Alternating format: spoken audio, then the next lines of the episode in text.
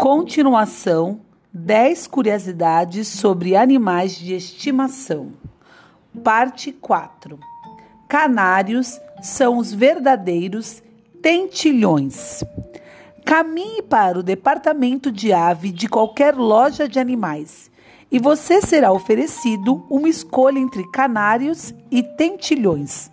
Na verdade, canários do Atlântico, Serinus canária, que foram criados a partir de ancestrais selvagens ao longo de várias zonas costeiras do Atlântico Médio Oriente. São tentilhões da família Fringilidae. A multidão de pássaros coloridos vendidos como tentilhões não são realmente em tudo, mas membros de uma família de grande sucesso tropical conhecida como Estrildideus, Munias ou manequins.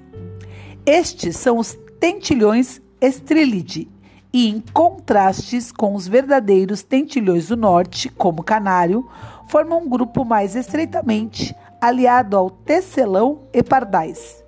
Estas espécies habitam florestas abertas, principalmente no hemisfério sul, e se distinguem por seus bicos ligeiramente bulbosos e tamanho minúsculo.